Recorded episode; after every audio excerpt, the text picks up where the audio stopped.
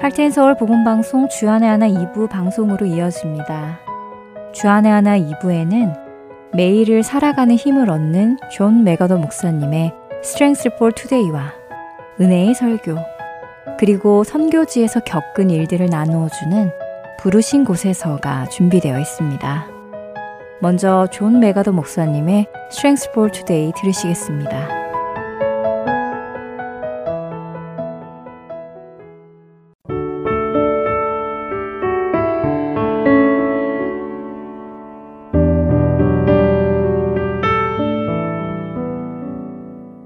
애청자 여러분 안녕하세요. 존 맥아더 목사님의 Strength for Today 진행의 유사랑입니다. 오늘의 제목은 새 주인 섬기기입니다. 너희 육신이 연약함으로 내가 사람의 예대로 말하노니 전에 너희가 너희 지체를 부정과 불법에 내주어 불법에 이른 것 같이 이제는 너희 지체를 의에게 종으로 내주어 거룩함에 이르라. 로마서 6장 19절의 말씀입니다. 우리는 거듭나야 한다. 거듭남이라는 말을 자주 사용합니다.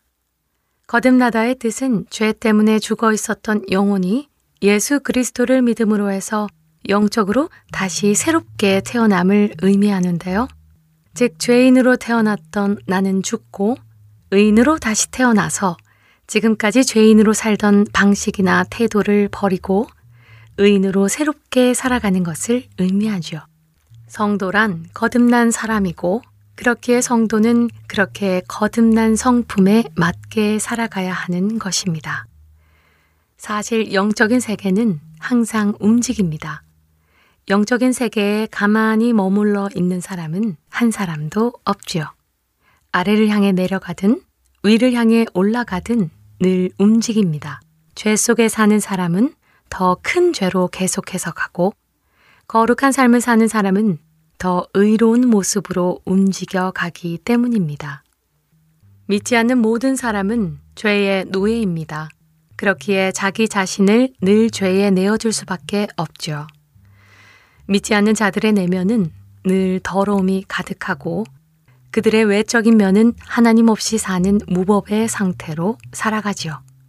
그들은 늘 내리막길을 가고 있으며 그들의 죄는 또 다른 죄로 그들을 이끌고 그 죄들은 또 다른 죄로 그들을 이끌며 결국 그 사람을 지옥의 깊은 구덩이로 몰고 가죠. 반면에 믿는 자들은 아래로 가는 것이 아니라 위를 향해 갑니다. 구원받아 새로운 피조물이 된 믿는 자들은 더 이상 죄의 노예가 아닙니다. 이처럼 그리스도인의 삶이란 거듭난 성품에 합당한 삶을 살아가는 변화의 과정 속에 있습니다. 그리고 이 과정의 끝에는 믿는 자들이 그의 지체를 의에게 종으로 드리는 삶으로 성화의 결말을 가지고 오지요. 믿는 자들의 삶 속에는 죄가 점차 사라집니다. 그리고 그러한 현상은 그 그리스도인이 성숙해져 간다는 증거이기도 합니다. 사도 바울은 믿는 자들의 육신 안에 이 영적인 전쟁이 늘 있는 것을 자신의 경험을 통해 잘 알고 있었습니다. 그래서 그는 로마서 7장 21절에서 24절에 그러므로 내가 한 법을 깨달았노니 곧 선을 행하기 원하는 나에게 악이 함께 있는 것이로다. 내 속사람으로는 하나님의 법을 즐거워하되 내 지체 속에서 한 다른 법이 내 마음의 법과 싸워 내 지체 속에 있는 죄의 법으로 나를 사로잡는 것을 보는도다. 오호라, 나는 곤고한 사람이로다. 이 사망의 몸에서 누가 나를 건져내랴 라고 말할 수 있었지요. 여러분은 매일의 삶의 현장에서 죄와 어떻게 싸우고 계십니까? 새 사람으로 거듭난 사람임을 인식하며 죄를 죄로서 인식하고 기도하며 살아가고 있나요? 죄를 짓는 횟수가 줄어들고 있으신지요? 혹시라도 여전히 죄를 이기는 횟수가 훨씬 적다면 바울이 로마서 12장 1절에서 가르쳐 준 교훈을 잊지 않았는지 점검해 보시기 바랍니다. 바울은 로마서 12장 1절에서 너희 몸을 하나님이 기뻐하시는 거룩한 산제물로 드리라.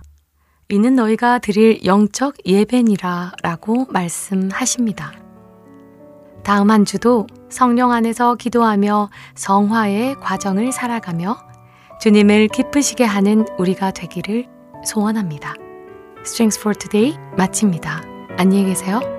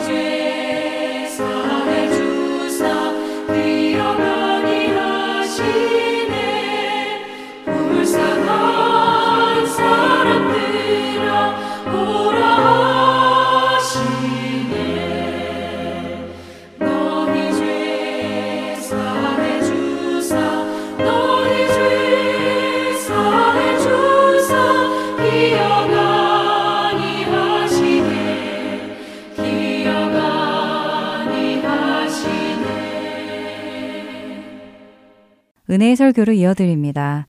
오늘은 서울 남포교회 박영선 원로 목사님께서 사도행전 1장과 에베소서 2장의 본문으로 제자도라는 주제의 말씀 전해 주십니다.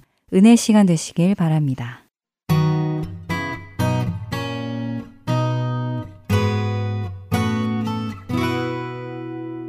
오직 성령이 너희에게 임하시면 너희가 권능을 받고 예루살렘과 온 유대와 사마리아와 땅끝까지 이르러 내 증인이 되라. 하는 이 증인이 된다는 이 문제를 예수님이 누군가, 예수께서 오셔서 하신 일이 무엇인가, 이렇게 가서 가르치는 문제만은 아닌 것으로 보아지는 것입니다. 즉, 우리가 아, 누구를 제자를 삼고 그들에게 그리스도께서 가르치는 것을 분부한 모든 것을 가르쳐 지키게 하는 이 일에 있어서 우리는 먼저 우리가 무엇을 믿는가가 확정되지 않으면 저들에게 가르칠 수가 없고 우리의 인생관과 우리의 가치관이 무엇인가가 분명하지 않곤 나눠줄 것이 없는 사람인데 여기서 말하는 그런 의미에서 예수의 증인되는 것은 예수가 누군가를 말로 설명하고 저들을 권유하기 이전에 그 예수로 말미암아 변한 내가 일차적으로 예수의 증인이라는 이 일에 첫 번째 몫이 된다 이렇게 생각해 옳지 않습니까? 그러니까 우리는 이 증인이 되는 이 일로 인하여 전도적 사명을 굉장히 강조해 온 것이 사실이고 또 그것이 신자의 일차 책임인 것도 사실이지만 가서 전하는 행위, 전도라는 이 일로서 너무 강조되고 있지 그 전도가 즉 예수 그리스도의 증인이 된다는 것이 그래 예수를 먼저 믿어서 도대체 당신은 무엇이 되었는가? 어떻게 안 믿는 사람과 다른가라는 차원에서의 책임은 사실은 소홀히 되어 왔던 것 같습니다. 그러니까 예수의 증인이 된다는 것은 내가 무엇을 믿고 당신에게 무엇을 전하려고 한다가 아니라 예수를 믿은 내가, 먼저 믿은 내가 어떻게, 무엇이 변했는가로 예수의 증인인 것입니다. 그렇죠? 우리는 말하기 이전에 우리의 존재와 삶의 방법과 모습과 원리로서 분명히 이 사람은 다르다라고 증언이 돼야만 되는 것입니다. 그것이 일차적 책임입니다. 이것이 너무 어떤 일로, 전도라는 일로만 강조되어 왔기 때문에 모든 전도 전략은 기술적인 것으로 어, 발전해 오지 않았나 싶습니다. 그러니까 전도라는 건 기술적이기 이전에 근본적으로 우리의 존재의 변화로 증언했어야 되는 책임이 앞서야 됐고 그 후에 기술적인 문제가 도입됐어야 맞지 않는가 이렇게 생각을 하는 것입니다. 그래서 우리는 우리 예수를 믿는 먼저 믿은 성도들이 예수 그리스도로 말미암아 변화된 것, 그리스도로 말미암지 않고는 알지 못했던 것을 아는 것, 즉 진리와 생명으로서의 변화. 이것이 이 증언에 있어서 필수적인 조건인 것을 분명히 해야 됩니다. 왜 예수 믿는 사람들은 편협하냐 하는 그 지적을 불신자들로부터 받는 경우가 많으실 텐데, 어, 왜냐하면 상대적으로 불교는 굉장히 관대하기 때문입니다. 어, 스님들은 성경을 봅니다. 예수 믿는 사람들은 불경 안 보죠. 포교하는 스님들을 보면 성경을 놓고 얘기를 해요. 어, 예수님의 말씀도 인용을 하고 예수님을 상당히 높이 평가해 주고 있습니다. 인간적 차원에서. 그러나 우리는 그 열심히 있는 신앙인들은 어, 저 등산 갔다가 지나가다 절 보면 돌 던지고 가죠. 신앙적인 마음으로. 뭐 잘하는 짓은 아닙니다. 근데 왜 그렇게 배타적으로 되는가? 이유는 하나입니다. 우린 정답을 알고 있고 저들은 정답이 없기 때문입니다. 정답을, 정답이 있다는 것은 정답이 아닌 모든 것을 틀렸다라고 얘기할 수 있고 정답이 없는 자는 무엇이라도 상관이 없습니다. 안 그렇습니까? 차 타고 다니실 때 중앙선 침범이라는 게 큰 그 교통 규칙 위반입니다. 거놓지 않은 중앙선은 없습니다. 중앙선을 거놔야 중앙선 침범이 있지, 줄을 쳐놓지 않으면 중앙선 침범은 없습니다. 우리가 그런 것입니다. 우리 진리를 알고 생명을 알며 유일하신 하나님을 압니다. 그렇지 않은 것들은 진리가 진리된 표로서 당연한 결과로서 저건 진리가 아니고 거짓이라는 고발을 할 수 있습니다. 일부러 고발을 하기 위해서 돌아다니는 것이 아니라 진리는 진리가 아닌 것은 아니라고 얘기할 수밖에 없는 효과를 가집니다. 그것이 기독교가 갖는 베타성으로 보입니다.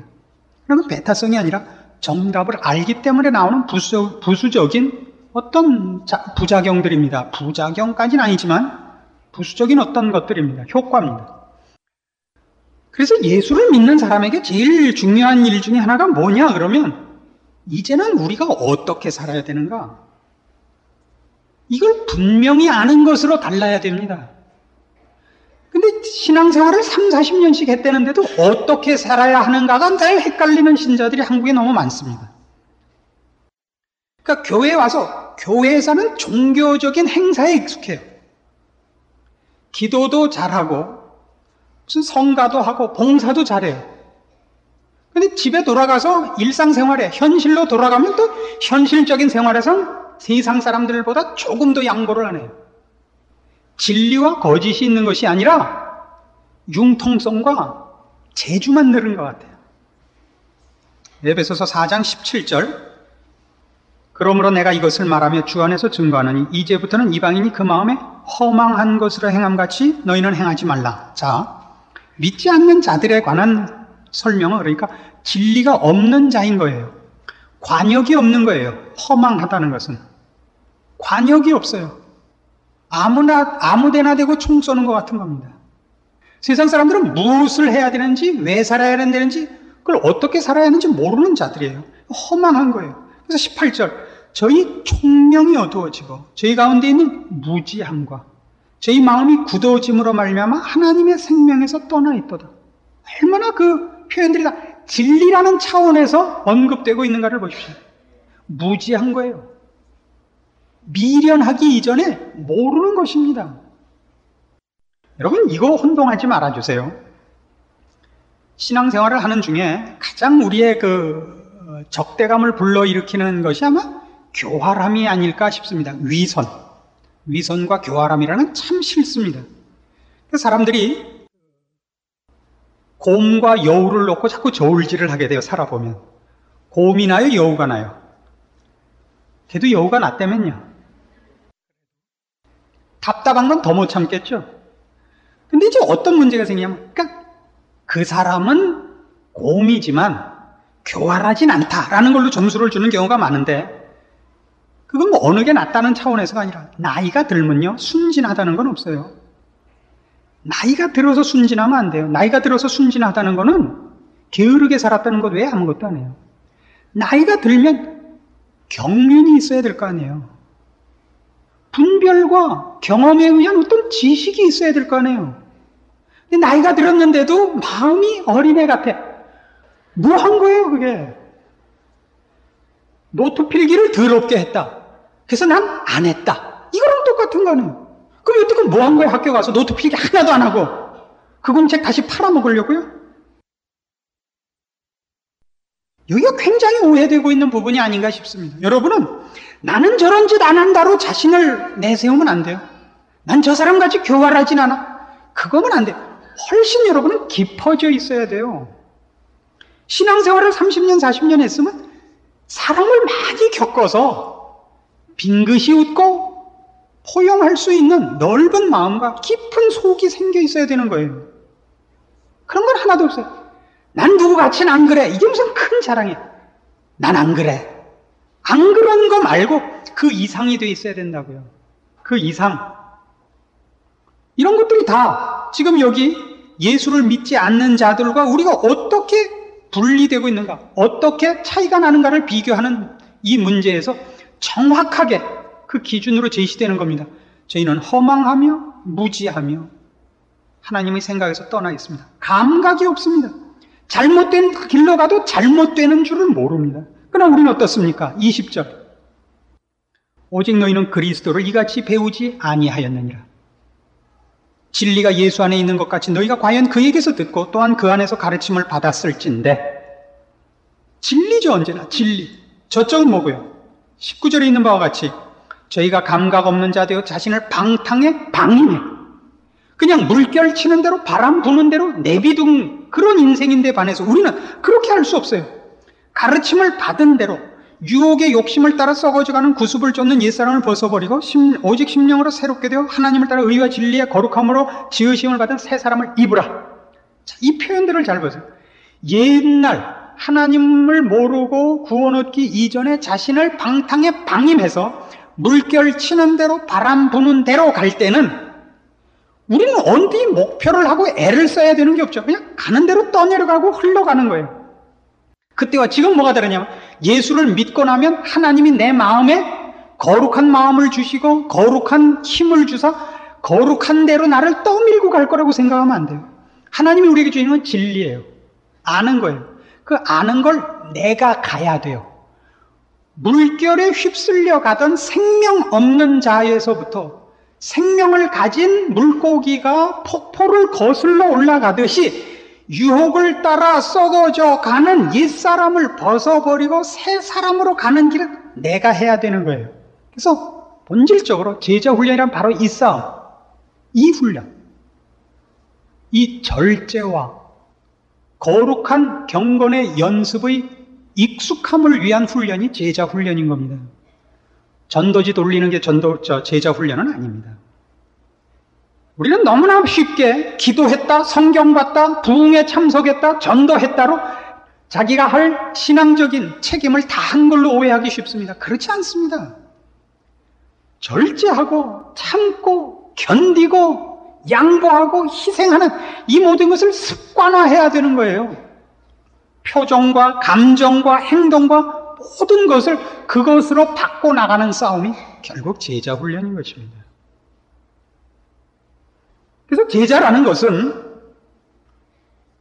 하나님의 이 백성으로 부름 받아 내가 그것을 예수로 말미암아 이 지금 복받은 자리에 와 있다는 것을 증언하는 자로서 살고 그런 그런 모습으로 바뀌는 것이죠. 그래서 이 제자가 된다는 것은 어떤 지도력을 가진 특수 계층의 책임이 아니고 신자 일반에게 요구되는 본질적 책임이요 모습인 것입니다. 제자 훈련이란 특별한 장교들만 받는 것이 아니고 모든 성도들이 받아야 되는 것이고 그리고 여기 나온 바와 같이 이제 우리가 알게 된 진리와 생명을 근거로 한 하나님의 사람으로서의 인격과 행위의 습관을 만들며 그 생각을 우리의 것으로 온전히 채우는 싸움을 해나가는 것이라고 얘기할 수 있습니다. 그래서 어떻게 하라 그래요? 진리를 따라 사는 이 예수의 증인되는 일은 그런즉 거짓을 버리고 거짓을 버리고 여기서 거짓이라는 건 사실과 사실이 아닌 것을 분류하는 것을 말하는 것이 아니고 생명에 속한 것과 그렇지 않은 것, 진리에 속한 것과 그렇지 않은 것을 말합니다. 그리스도께 속한 것과 그렇지 않은 것입니다. 그래서 제자도가 뭐냐? 제자 된 모습이 뭐냐? 그럴 때는 행위적이지 않다고요. 업적에 관한 문제가 아니라고요. 그 능력의 문제가 아니라 본질의 문제입니다. 마태복음 5장 13절 봅시다. 너희는 세상의 소금이니 소금이 만일 그 맛을 잃으면 무엇으로 짜게 하리요? 후에는 아무 쓸데없어 다만 밖에 버리고 사람에게 밟힐 뿐이니라. 너희는 세상의 빛이라 산 위에 있는 동네가 숨기우지 못할 것이요 사람이 등불을 켜서 말 아래 두지 아니하고 등경 위에 두나니 이러므로 집안 모든 사람에게 비치느니라. 이같이 너희 빛을 사람 앞에 비추게 하여 저희로 너희 착한 행실을 보고 하늘에 계신 너희 아버지께 영광을 돌리게 하라. 우리는 저게 안 해요. 그래서 횃불이나 무슨 레이저나 화염병이 아니에요. 여기서 말하는 빛은 밝히는 것이지 타오르는 불길은 아닙니다. 우리는 어떻게 하고 싶죠? 성령이여 임하사 그냥 이 온 세대와 이 온 민족에게 그냥 성령의 불길로 저들을 삼켜 주옵소서. 이런 건 없어요. 이렇게 정복적이고 왜 이렇게 그 파괴적인지 모르겠어요. 그냥 우지끈 뚝딱 밀고 들어가는 식의 싸움을 왜 그렇게 전도적 사명으로 갖고 있죠? 그렇지 않습니다. 저희로 너희 착한 행실을 보고해요. 저 사람은 다르다. 저 사람 왜 저렇게 살까? 저 사람 안에는 분명히 우리가 갖지 않은 것을 갖고 있다. 그게 예수의 증인이에요. 왜 저렇게 됐느냐? 누가 저 사람을 저렇게 만들었냐? 저들이 믿고 저들이 목적하는 건 뭐냐? 이렇게 따지게 만들어야지. 열 번 찍어 안 넘어가는 나무 없다 해서 매일 아침 저녁으로 찾아갖고 예수 믿으세요. 좋은 말로 할 때 믿으세요. 안 믿으면 가만두지 않을 거예요. 그래도 안 믿으려면 집 비워주세요. 이러지 말라고요. 왜 이런 식으로 공갈이 됐는지 모르겠어요. 그래서 옆에서 보면 예수 믿는 사람들이 반갑질 않아요. 성도들을 대하면 내가 훨씬 중요한 일을 하기 때문에 이런 것은 사소하다고 생각하는 버릇이 있다고요. 그래서 그 남편들이 목사한테 항의하는 게 말이에요. 목사 좀 보자. 즉 우리 마누라가 왜 미쳐가지고 제때 밥도 안 해주고 교회 가 있는지 좀 보자 이거예요. 그건 잘못이에요. 교회 나와서 그 뭐예요 헌신 예배 사회 보지 말고 제때 집에서 밥상 차리세요. 훨씬 중요한 일이에요. 저희로 너희 착한 행실을 보고요. 여기에 여러분은 모든 여러분의 신앙을 여기다 점검하셔야 돼요. 예수의 증인 된다는 것은 우리가 달라진 것으로입니다. 우리가 달라 윤리적 도덕적 차원이 아닙니다. 생명과 진리의 문제인 것입니다. 그래서 전도자의 책임은 행동과 능력이기보다 훨씬 본질적인 문제, 인간의 존재의 관한 문제입니다. 존재론적인 문제입니다. 두 번째로 생각할 원리는 자, 우리가 어떻게 예수의 증인이 되는가? 첫 번째가 진리가 그 기준이었다면 두 번째는 생명입니다. 이 생명이라는 건 굉장히 재미있습니다. 생명은 어떻게 자기가 생명이 있다는 것을 밖에 나타내지요? 이건 살았고 이건 죽었다는 걸 뭘 보고 합니까? 열매를 보고 합니다. 생명 있는 것만 열매를 맺습니다. 그렇죠? 생명 있는 것만 열매를 맺어요. 그래서 우리가 예수 그리스도로 말미암아 새로 태어난 자라는 것. 그래서 우리가 다른 자라는 것. 그래서 우리가 믿고 우리가 목표로 하는 것을 상대방한테 뭘로 전하냐면 내가 맺는 열매로 합니다. 생명이 갖는 열매로입니다. 생명이 얼마나 무서운가는요. 요즘 여러분 보시면 돼요. 길 가다가 아파트 단지 그런 게 좀 드뭅니다만 저기 조금 외곽도로에 가시면 축대 있죠. 큰 돌을 놓고 세멘트를 이렇게 사이사이를 발라서 한 축대에 잡초가 피는 걸 보신 적 있죠. 언제나 그걸 보면 저는 그 생명의 경이로움에 놀랍니다. 그게 도대체 어떻게 그 싹이 폈는지 모르겠어요. 안 그래요? 돌하고 세멘트밖에 없는데 도대체 어떻게 그 씨가 싹을 저 싹을 내리는 게 아니죠. 뿌리를 내리고 싹이 나왔는지 이해가 안 가요. 근데 제법 커요. 속리산이나 뭐 이런 속리산밖에 가본 데가 없어 그렇습니다. 그 가면 소나무가 이상한 게 하나 있었어요. 바위 위에 그 소나무 하나 있어요. 그 바위가 이렇게 소나무 뿌리로 인하여 이제 균열이 가기 시작한 걸 봤는데 도대체 처음에 어떻게 그 소나무가 거기 자리를 잡았는지 이해가 안 가요. 거대한 돌 하나인데 생명은 다른 것으로 자기가 생명이 있다고 그러잖아요. 생명 있음 이렇게 밖에 쓰고 다니거나 나팔을 불지 않아요. 생명은 그 생명이 당연히 자라는 거예요. 왜 너희가 겨자씨만한 믿음이 있으면 이라는 말을 하시는지 아세요? 생명은 겨자씨로 시작한다 할지라도 나중에 큰 나무가 될 수밖에 없어요. 그 믿음이 겨자씨로 있는 법이 없기 때문이에요.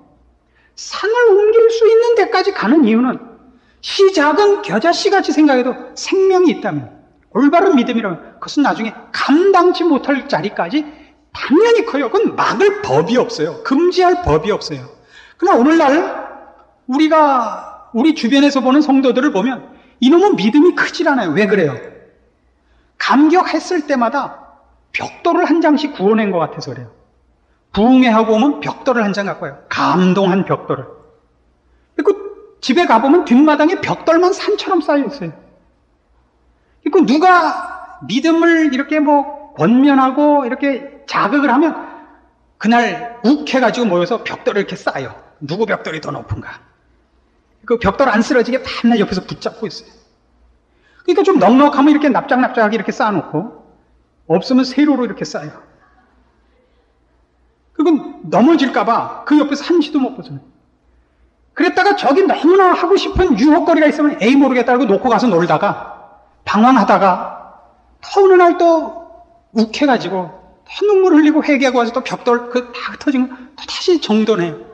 그래서 이건 그 이름이 다 있어요. 박영선 목사 부흥회, 홍정길 목사 다 있어요. 어느 날 어느 기도원 있으면 뭐예요? 잘하질 않아요. 이놈의 믿음은 왜요? 하나의 기억으로 감격으로 갖고 있지 그 안에 생명이 없어요. 생명이 없다는 것은 하나님께서 그리스도 예수 안에서 우리에게 주신 것이 아닌 거예요. 우리가 신자 되어서 가진 것은 이 진리와 생명인 것입니다. 이걸 키우고 이걸 자라게 하는 훈련. 예, 그것이 제자 훈련입니다. 그건 아무도 안 했어요. 감격거리만 갖고 있죠. 감격거리만. 자랑할 거리만 갖고 있지. 실제로 우리를 키우고 있는, 우리 안에서 자라야 하고 있는 것은 갖고 있지 않은 것입니다. 그래서 우리가 땅 끝까지 이르러 예수 그리스도의 증인이 되라는 이 부탁의 말씀을 사명으로 가지는 이 일에 있어서 우리는 더욱 신자다워야 되는 겁니다. 성도다워야 되는 거예요. 의와 진리로 부르심을 받은 새 사람, 생명으로 그 허락된 하나님의 백성으로서의 우리의 모습과 정당한 가치관, 이런 것들이 하나님께서 우리를 통하여 이루시려는 일이요. 우리로 하여금 도달케 하려는 목적지를 위한 필요한 원, 원리요. 또 채우시려는 내용들입니다. 그것을 통하여 하나님이 일하사 우리 주변에 부수적인 결과로 많은 영혼들을 하나님 앞에 돌아오게 하는 일까지 허락하는 겁니다. 우리가 빛이 되고 소금이 되면 우리가 하나님의 백성으로 거룩하여 지는 것 자체가 일차적인 하나님의 목표입니다. 나를 향한 복이고 근데 그 일로 말미암아 저희로 너희 착한 행실을 보고 우리가 착해지는 것, 거룩해지는 것이 1차 목표고 그것을 통하여 또한 하나님께서 다른 많은 영혼들을 하나님의 백성으로 부르신다는 것이 이 증인된 일의 선후인 것 기억하셔야 할 것입니다. 그럼 실제적으로 이러한 증인 노릇을 어떻게 할 것인가? 하나님이 결국 우리를 이런 진리와 새 생명으로 부르셔서 그것으로 채우고 그것을 완성시키는 것이 목적이라는 게 분명하다면 하나님 우리를 이 훈련을 위한 조건과 환경으로 몰아넣을 것 아닙니까? 그래서 어떤 문제가 생기느냐 하면 우리는 자꾸 예수의 증인이 된다 그러면 하나님께서 다른 것을 다 해주시면 내가 나가서 이 싸움은 내가 알아서 하겠습니다라고 생각을 하죠. 그래서 자식도 공부 못하면 기도해갖고 하나님 왜 자꾸 이렇게 하십니까? 짜증나게. 아 그럼 책임지셔야지 제가 나가서 할 거 아니에요. 제가 구역쟁이. 이런 식의 기도가 나오는 거예요. 아니 저희 남편 이 나이에 갑자기 회사 그만두게 하면 어떡합니까? 그래도 최소한 먹고 살긴 해줘야 제가 할 거 아닙니까? 아니요. 그게 아니고 하나님이 나에게 짜증나기 꼭 좋은 장소, 승질내기 꼭 좋은 일에다 몰아넣는단 말이죠. 우리는 어떻게 요구하고 다른 모든 것을 하나님이 책임져 주셔야 내가 이걸 할 것 아닙니까? 라고 자꾸 가서 흥정을 하고 그래서 그런 모든 조건이 좋아지는 것이 마치 신앙이 좋고 하나님이 이 사람을 쓰는 것인 양 착각을 한단 말이죠. 아닙니다. 애들이 학교 다니기를 얼마나 싫어하죠? 공부하는 걸 얼마나 싫어해요? 유치원은 그러면 누구나 가려고 그래요. 왜요? 유치원은 책임이 없어요. 유치원은 숙제가 없어요. 국민학교부터는 고달프죠. 올라갈수록 고달프죠. 왜요? 이제는 공부가 무엇인지, 왜 필요한지 조금은 알 만큼 됐으니까 고달픈 책임을 지울 수 있고, 유치원 때 그런 책임을 지우지 않아요. 그래서 신앙이 별 볼 일 없을 때 조건이 좋아요. 모든 것이 형통하다고요? 기도했더니 남편도 승, 승진 잘하고 여러, 건강하고 애들도 말 여러분은 지금 조금만 어려우면 예수 안 믿을 것 같아서 하나님이 안 건드리는 거예요. 그것도 견딜만한 그러니까 감당할 시험밖에는 주지 않으시는 거예요 하나님이 왜요? 그 시험으로 여러분을 부러뜨리겠다든가 넘어뜨리겠다든가 실패케 하겠다가 아니라 여러분을 키우기 위해서죠 운동을 하고 준 역기 들다가 허리 부러뜨리면 어떡해요? 그럴 수는 없잖아요. 그래서 우리는 어떤 그 안목을 갖기 시작을 해야 되느냐면 내가 하나님의 백성으로 이제 예수의 증인으로 이런저런 일을 하고 싶습니다가 아니라 오히려 눈길을 하나님이 나에게 어떤 환경과 조건으로 인도하시는가를 먼저 보는 게 중요합니다. 즉 내가 하고 싶은 일, 그 일의 형태나 명분보다 하나님이 나를 경건한 연습을 시키며 하나님의 사람으로 증언케 하는 실습 환경과 현장을 결정하시더라는 사실입니다. 왜 아브라함은 복의 근원이 되죠? 그 후손으로 이제 예수 그리스도가 나으실 거니까. 그냥 믿음의 조상이니까. 이런 신학적인 이유만 있는 것이 아니라 또 한쪽으로 또 하나의 중요한 부분으로 뭐가 있냐면 이제부터 아브라함이 하나님을 의지하여 사는 생을 보고 다른 사람들이 저 사람 왜 저렇게 사는가? 해서 하나님을 발견할 기회를 주신다는 거죠. 그래서 그는 복의 근원이에요. 그래서 아브라함을 보고 축복한다는 건 무슨 뜻이냐면 너를 지키는 하나님은 과연 놀라운 분이구나. 나도 그 하나님의 보호하심 속에 있기를 원한다. 이런 뜻이 되는 거예요.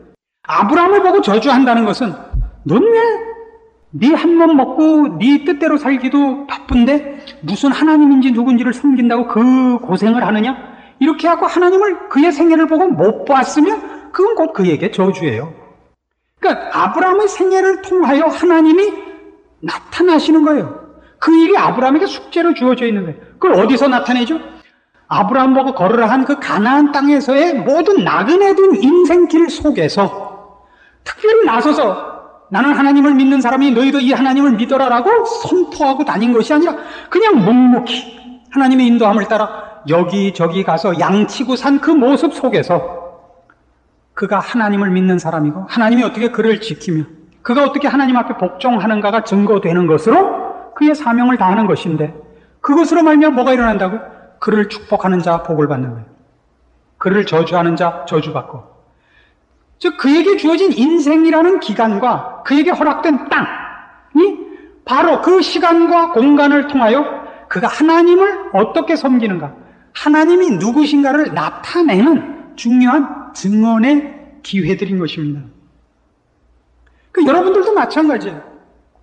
땅 끝까지 가서 선교사 되고 가가호 방문해서 전도지를 돌리는 것이 예수의 증인으로서의 일차적인 임무가 아니라 여러분에게 허락된 최소한의 공간과 시간 이것이야말로 여러분이 아브라함 같은 인생을 사는 그래서 여러분을 보고 이웃이 보고 여러분을 보고 여러분을 축복할 것이냐 여러분을 저주할 것이냐로 여러분을 점검하는 삶의 자세 이것이 예수의 증인된 첫 번째 형태라고 봐서 틀림이 없다 이겁니다. 그래서 우리는 훌륭하려고 해서 될 문제가 아니라는 것을 알아야 됩니다. 예수의 증인이 되는 이 일, 우리의 삶을 통하여 나타내야 되는 이 예수로 말미암아 변화된 사람의 표가 우리의 생활 속에서 우리 삶의 현장에서 나타내는데 훌륭한 싸움이 아니고 겉으로 보기에 평범한 싸움입니다. 평범하라고 해서 여러분 보고 못나라든가 게으르라는 것 아닙니다. 충성해야 됩니다. 하늘의 썩는 미랄로의 싸움입니다. 여러분은 평범하되 충성돼야 합니다. 진실돼야 합니다. 그리고 여러분이 가진 모든 것이 남김없이 드러나기 위하여 열심히 살아야 합니다. 성경 그렇게 많이 열심을 품고 주를 섬기라든가 목숨을 다하고 뜻을 다하여 하나님을 사랑하라든가 그런 표현이 나오는 겁니다. 그것이 평범하고 감추어졌다는 것 때문에 여러분 힘을 덜 내서는 안 됩니다. 열심히 살아야 됩니다. 그것이 전부인 것 같이 살아야 됩니다. 내일 전쟁이 난다면 우리가 뭘 해야 됩니까? 각자 할 일을 해야죠. 각자 할 일을. 내일 주님이 오신다면 어떡하겠습니까? 오늘까지 각자 할 일을 하십시오.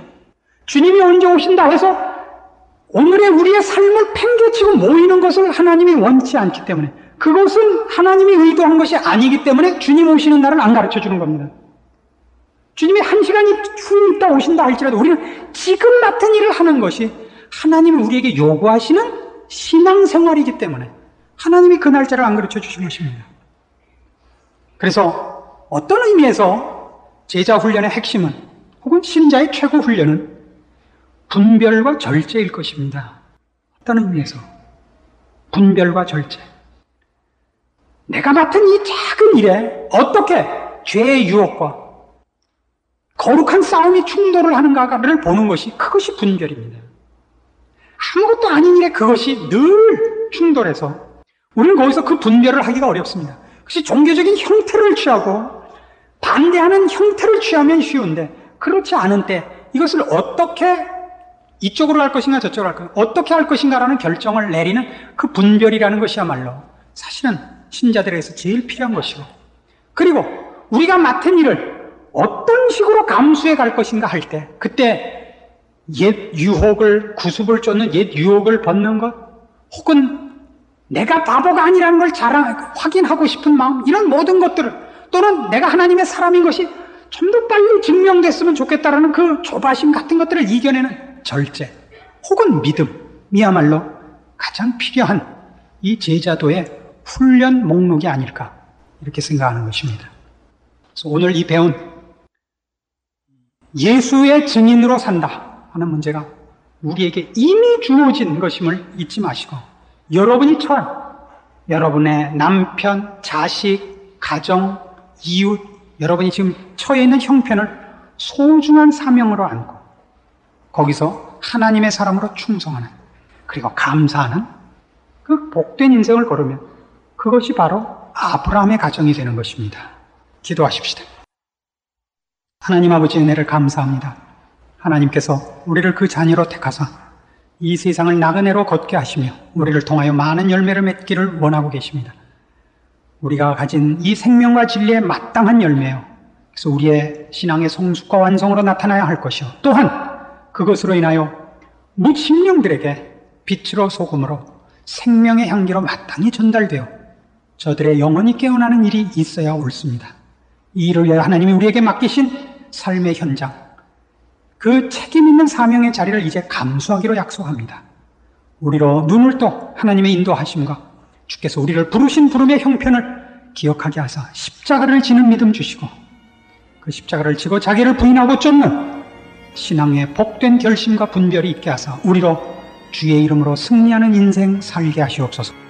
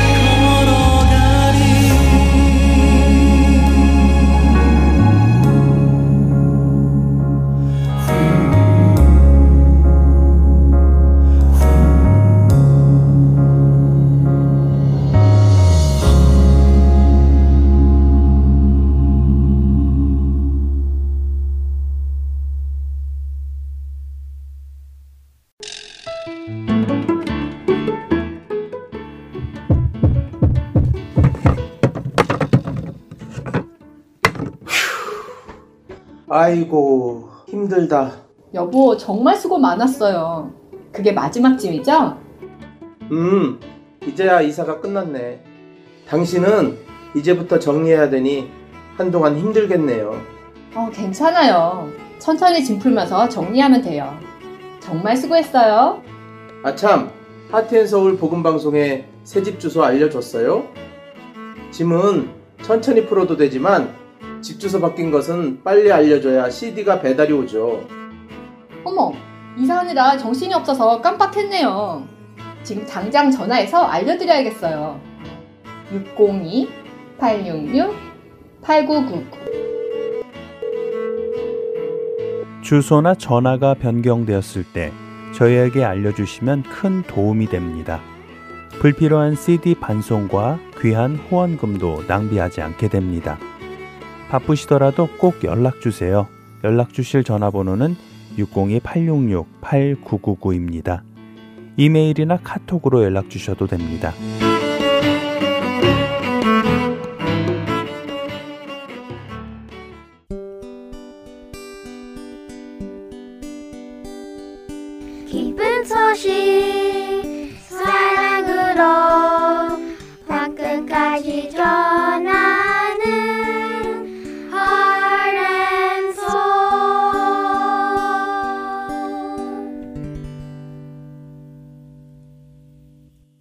계속해서 부르신 곳에서로 이어집니다.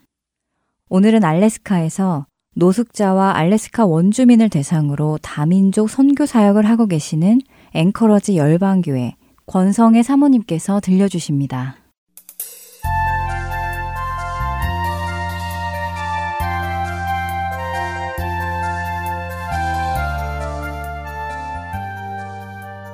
주의 성령이 내게 임하셨으니 노숙자들을 위한 사역으로의 부르심에 대해 네라고 순종한 그 다음날 주일 오후 평소처럼 주일 예배를 드리고 저희 가족은 모두 함께 송성교사가 매일 전도를 하러 나가는 노숙자분들을 만났던 그 다운타운 공원으로 갔습니다.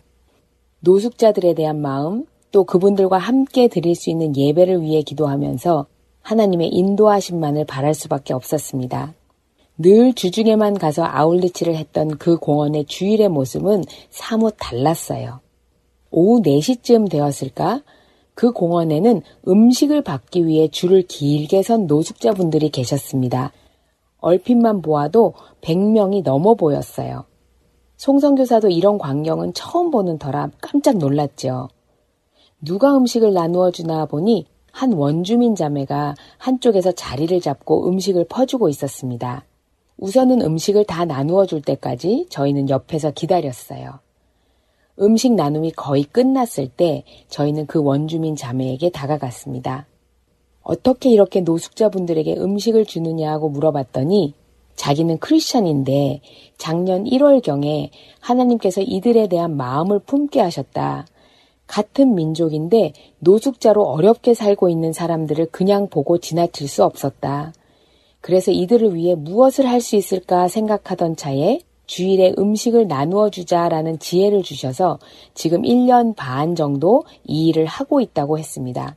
그 자매의 이름이 프리다였는데 우리는 프리다에게 대뜸 우리도 그 일을 같이 할 수 있겠느냐고 물어봤고 프리다는 나쁘지 않다는 표정을 지었어요. 부정적인 대답이 아니었기에 송성교사는 바로 이렇게 말했습니다. 나는 사실 목사인데 하나님께서 이들에 대한 마음을 주셔서 지금 이 사역을 어떻게 할 것인가 기도하고 있는 중이다.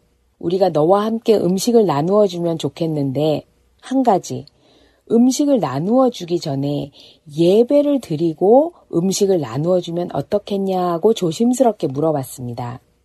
그랬더니 갑자기 프리다가 막 울기 시작하는 거예요. 저희는 혹시 우리의 영어 표현에 무슨 문제가 있었나? 잘못 전달했나? 라는 생각을 했습니다. 그런데 프리다가 울면서 이렇게 말하는 것이었어요.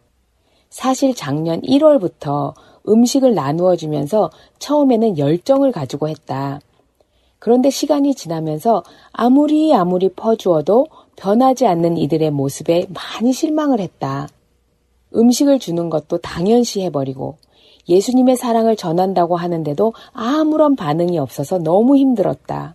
그래서 이번 연도 1월부터 하나님께 기도한 것이 있다. 하나님, 이 사람들은 예수님의 사랑으로 음식을 나누어 주어도 변하지 않아요. 이들에게 말씀을 전해줄 수 있는 사람을 보내주세요. 라고. 그런데 나는 정말 한국 사람을 보내주실지는 꿈에도 몰랐다.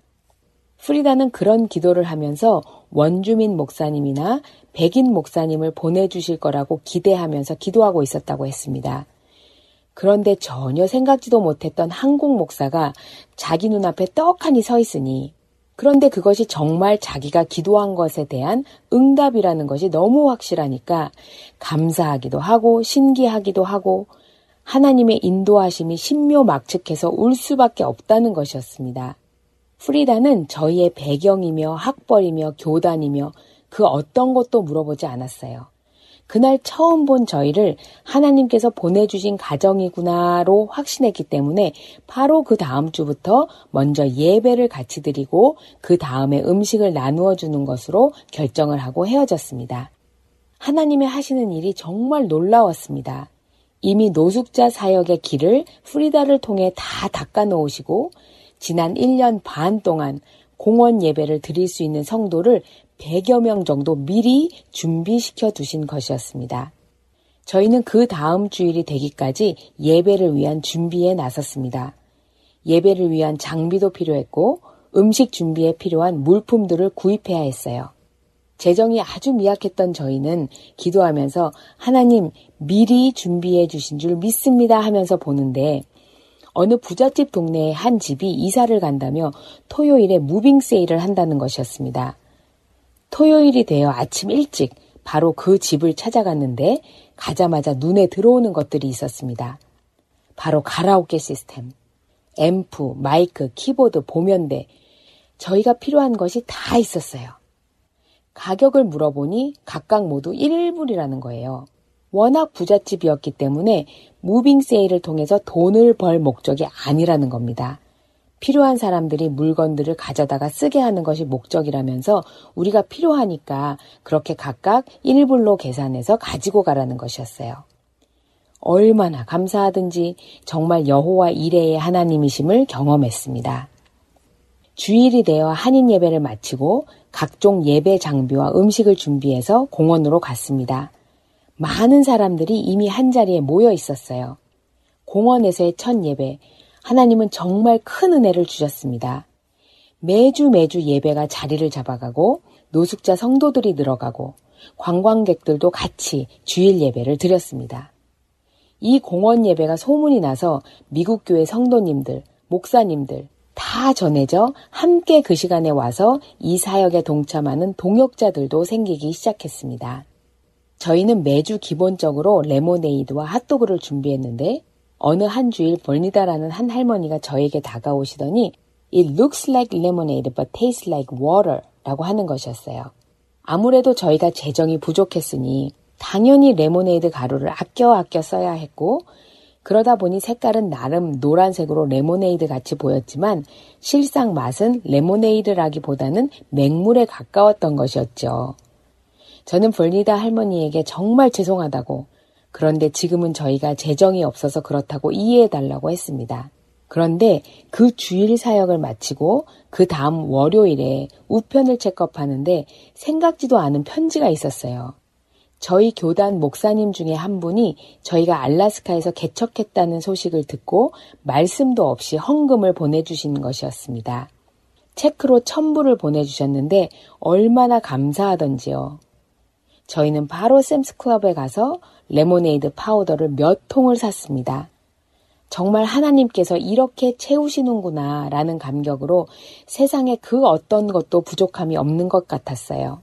그 다음 주일 저희는 정말 샛노란 레모네이드, 정말 달짝지근한 맛있는 레모네이드를 만들어서 섬겼습니다. 불니다 할머니가 그 레모네이드를 맛보시더니 This is it! 바로 이거라고 하시더군요. 하나님은 이렇게 세밀한 것까지 신경 쓰시며 채워주시며 이 사역을 이끌고 가셨습니다. 하나님은 이렇게 노숙자 공원 사역을 열어주시는 동시에 이 사역보다 조금 먼저 시작하게 하신 교도소 사역, 그리고 노숙자 shelter 사역, assisted living home 사역, 병원 사역 등을 차례로 차례로 열어주셨어요. 이 중에 그 어느 한 사역도 저희가 임의로 시작한 것이 없습니다. 하나님께서는 먼저 저희에게 누가복음 4장 18절 19절의 말씀을 저희 사역의 비전으로 주시고 구 구절의 말씀 말씀 그대로 사람을 통해서든 환경을 통해서든 사역할 수 있도록 길을 열어 주셨습니다. 주의 성령이 내게 임하셨으니 이는 가난한 자에게 복음을 전하게 하시려고 내게 기름을 부으시고 나를 보내사 포로된 자에게 자유를 눈먼 자에게 다시 보게 함을 전파하며 눌린 자를 자유케 하고 주의 은혜의 해를 전파하게 하려 하심이라 하였더라. 하나님은 송성교사가 원래부터 가지고 있었던 다민족을 향한 비전을 이런 방향으로 이끄시면서 감당하게 하셨고, 이제부터 내가 한다 라는 말씀을 저희 피부에 와닿도록 보여주셨습니다.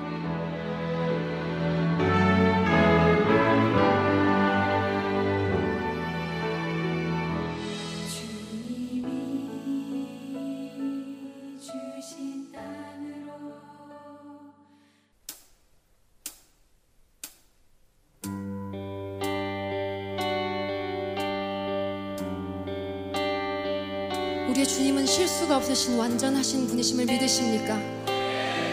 그 완전하신 주님이 나의 주님임을 믿으십니까? 우리의 모든 삶의 순간에서도 지금 고백하신 대로 그렇게 우리의 삶을 맡겨드리기 원하십니까? 우리 그 주님을 함께 찬양하겠습니다. 모든 것 아시는 주님,